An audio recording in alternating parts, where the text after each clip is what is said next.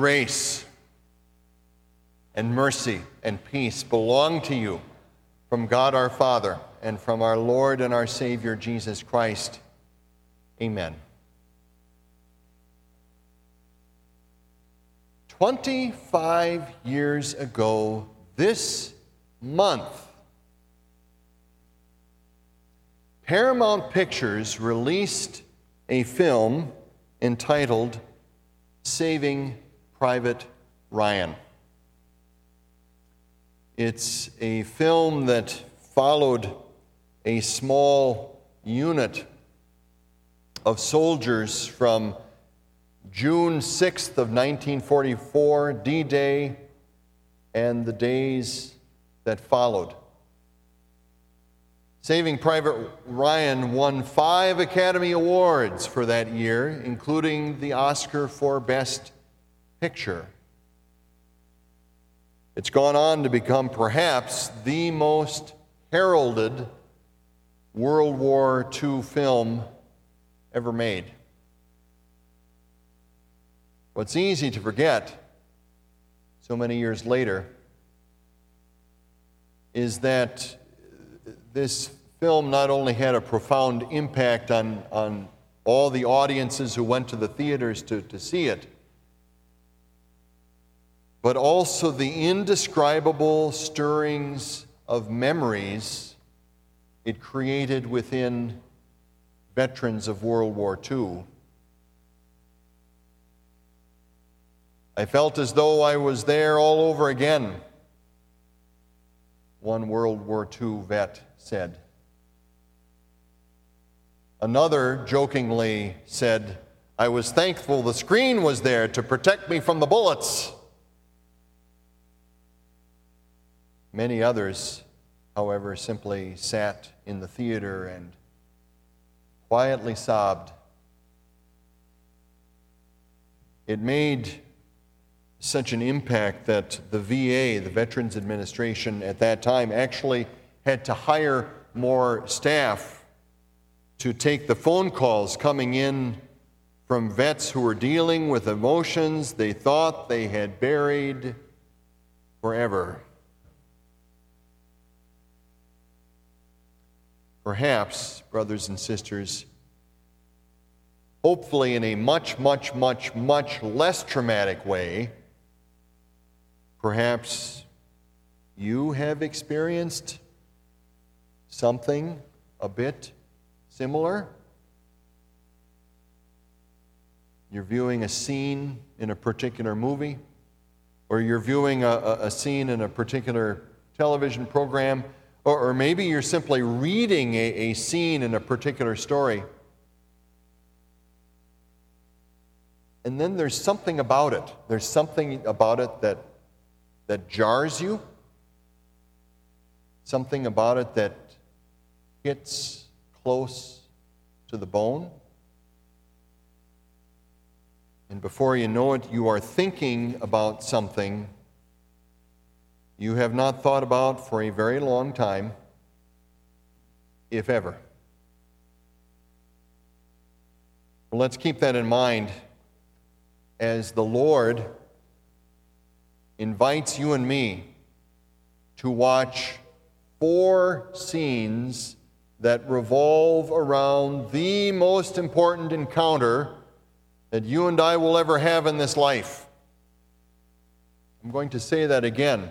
The Lord Jesus is about to invite us to watch four scenes that revolve around the most important encounter that you and I will ever have in this life. As you and I settle in and watch them, here's a question for each of us here. Which scene, which scene hits home for you? Here's the setting. Jesus and his disciples are, are right along the Sea of Galilee at this, at this moment. A large crowd has, has gathered to listen to Jesus. They come, many have come from faraway places. The, the crowd is so large, in fact, that, that Jesus has to do something uh, of a logistical ma- nature just to be heard, he, he, he goes out into a boat, and he sits on that boat so that he can be heard by the massive crowd that's on the beach and that they can see him. Now, if you and I were right behind Jesus in that boat so that we could see over his shoulder and see what he sees, he would have seen all these people, massive numbers of people standing there and sitting on the beach, wanting to listen to him, people from all kinds of backgrounds and all different stories that as to what brought them there. And as Jesus looks out over that crowd, he knows that they are not of, of the same mindsets. They are coming with all kinds of attitudes. They are coming with all kinds of agendas. They are coming with all kinds of, of presumptions about Jesus, some of which are true, many of which are not. But as Jesus looks out over those crowds, he knows that they all hold one thing in common. They all have a desperate need for a rescue from the curse of their own sin. Whether they realize it or not, each of them has a desperate need for rescue from the curse of their own sin. And so Jesus, as he speaks to them, he delivers the first recorded parable. And his parable is this. He, he gives what, for everyone there, is a very familiar picture. The, the familiar picture of a farmer at that time sowing a field. Fields in those days, not very big, but it was prepared for planting. And this farmer is very skillfully, very evenly, but by hand, scattering seed on his field. And as he does, various things happen to that seed. Number one, some of that seed falls, Jesus says, on a very hard path, and it's not long before birds come and just pick it up. Another result, second one, some of the seed falls on very rocky ground. Perhaps there's an inch or two of, of thin topsoil, and then underneath is, is rock. Well, that kind of soil can warm up very quickly under the sun, and so that, Jesus explains, that, that grain grows rather quickly, but then the heat of the sun gets to it, and because it has no root, it quickly withers and dies. A third result, some of the seeds fall among thorns. And very quickly the thorns grow and they choke out the seeds. And then Jesus says, some of the seed grows, and it grows abundantly, and it flourishes, and it produces much, much, much grain. A bit later, Jesus was alone with his disciples, and he unpacked some of the details of this parable. That first picture, seed falling on the hard path. Jesus tells them that this describes those who, who hear the word, but they are dismissive of the word. They don't understand it. As, as Luther describes in this section, he says it's for those where the, the word of God comes and it comes in one ear and out the other. Well, if that is the attitude, and the attitude is, yeah, I... Right, I'm hearing the word, I'm hearing the word, but I've got other things to do. There's something called real life. I've got stuff to take care of, so I'll put it off to another day. I'll put it off, I'll put it off, I'll put it off. And sooner or later, Jesus warns, the devil is going to notice this, and he's going to snatch up that word, and the opportunity for the encounter with the living word of God will be gone. As for the seed that lands on rocky soil, here Jesus says that describes someone who receives it with a, a big dramatic splash of, of emotion and joy, but because that faith in Christ has no deep root, it remains shallow. As soon as the heat of trouble and tribulation comes along, what is there will quickly die away. Third, the seed that lands among the thorns. Jesus says that describes someone who hears the word, comes to faith, but then the cares of this world and the deceitfulness of riches begin to loom so large in that person's life that it dominates their field of vision, it fills their heart, and it shoves out saving faith in Christ. And then there's the fourth. There, Jesus says that describes someone who hears the word, who comes to faith in Jesus as Savior, who grows in that faith through the power of that living word. And as that person grows, continues to bear fruits of faith to the glory of God and for touching the lives of others. Now for the hard part. There are three uncomfortable but loving warnings for all of us here in this room and for all of us who are with us via live stream. Three uncomfortable warnings that Jesus has for us here, myself included. Warnings for all of us who are hearers of the word.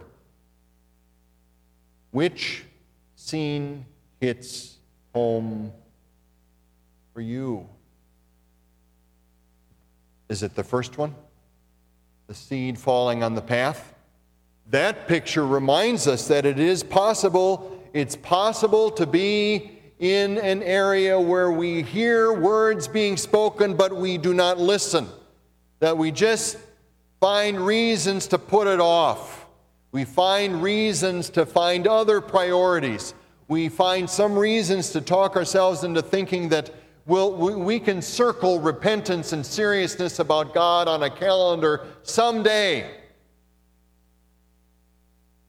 But it is possible that the moment may come when Satan will seize the opportunity to snatch it away, and then the encounter with the Word of God will be over. Or is it the second example? Seed falling on rocky soil. This example reminds you and me that it's possible, for instance, to have happy memories of learning about Jesus in in. in Sunday school or or or through a, a, a Christian grade school. I have all kinds of happy memories. Oh, it was great taking part in the in the Christmas Eve service, and I remember all the fun that we had with our school friends. Boy, those are great memories. But in the years that have passed, if we have not put down roots, if our faith in Jesus Christ has remained that of a child and not seasoned into a Christian grown-up, then Jesus warns that the heat of trouble and tribulation and suffering may come along and scorch and wither whatever frail faith is left. Or is it the third example? The seed falling among thorns.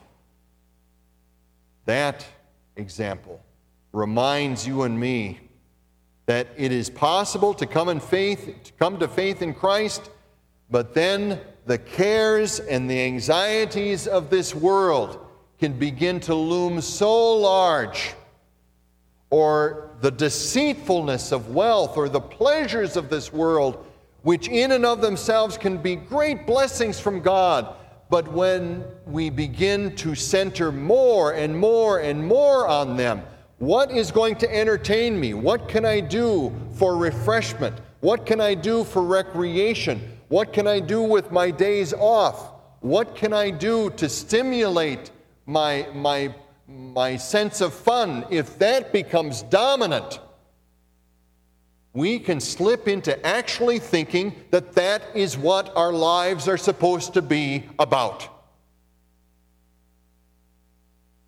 And if that happens,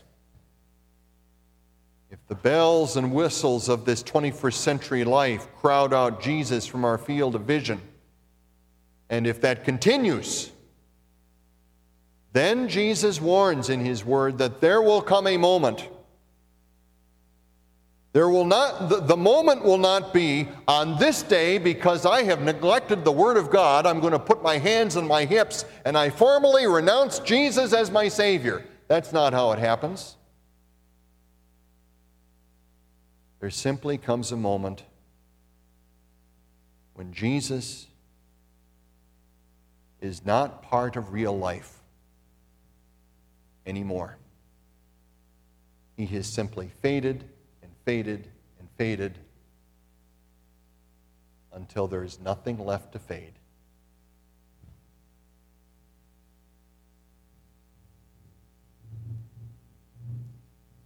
Brothers and sisters, the Lord gives us these uncomfortable warnings because He loves us so dearly. You and I, we who battle our old sinful natures every single day, you know what our old sinful natures are, are capable of. That our old sinful nature is working twenty-four seven to drive Jesus and His Word out of our hearts forever. And we must confess to each other and to our Lord that there have been plenty of times when we have been dismissive of our hearing of the Word. There have been plenty of times when we have thought that it would be just fine to allow our faith to be shallow, that as long as we had some good grounding when we are kids, we'll be just fine for the next several decades of our life. We must confess that you and I have fallen into the temptation that we can allow the cares and anxieties of this world to loom large, to dominate our thinking, and to, for our quest for entertainment and recreation and pleasure to be the dominant force in our life, that somehow we think we can play that game and we'll get by with it. When in reality, the stakes are too high, and the peril is real. But Jesus comes to us with these uncomfortable warnings to bring us to repentance. And as we come to Him in repentance, as we stop to consider with sorrow all of the ways that you and I have been able to think up to neglect the Word of God, and that as we look once again to our Savior for forgiveness, He is there to wash us clean all over again. He is there to blanket us in His holiness all over again. He is there to assure us all over again that through faith in Him, we are His. All is well. And it is that very good news that empowers us to live in the reality of that fourth example of coming to faith, of digging into the Word, of taking the root of our faith and driving it deeper and deeper through the, through the power of the gospel and Word and sacraments, so that when the heat of trouble and tribulation and suffering come, we do not flinch, because Jesus Christ holds us fast. Therefore, brothers and sisters, be refreshed. You and I. Be renewed. You and I. Sink your roots deep. Fix your eyes on Jesus. Embrace Him alone. Amen. May the peace of God that surpasses all understanding keep our hearts and minds in Jesus. Amen.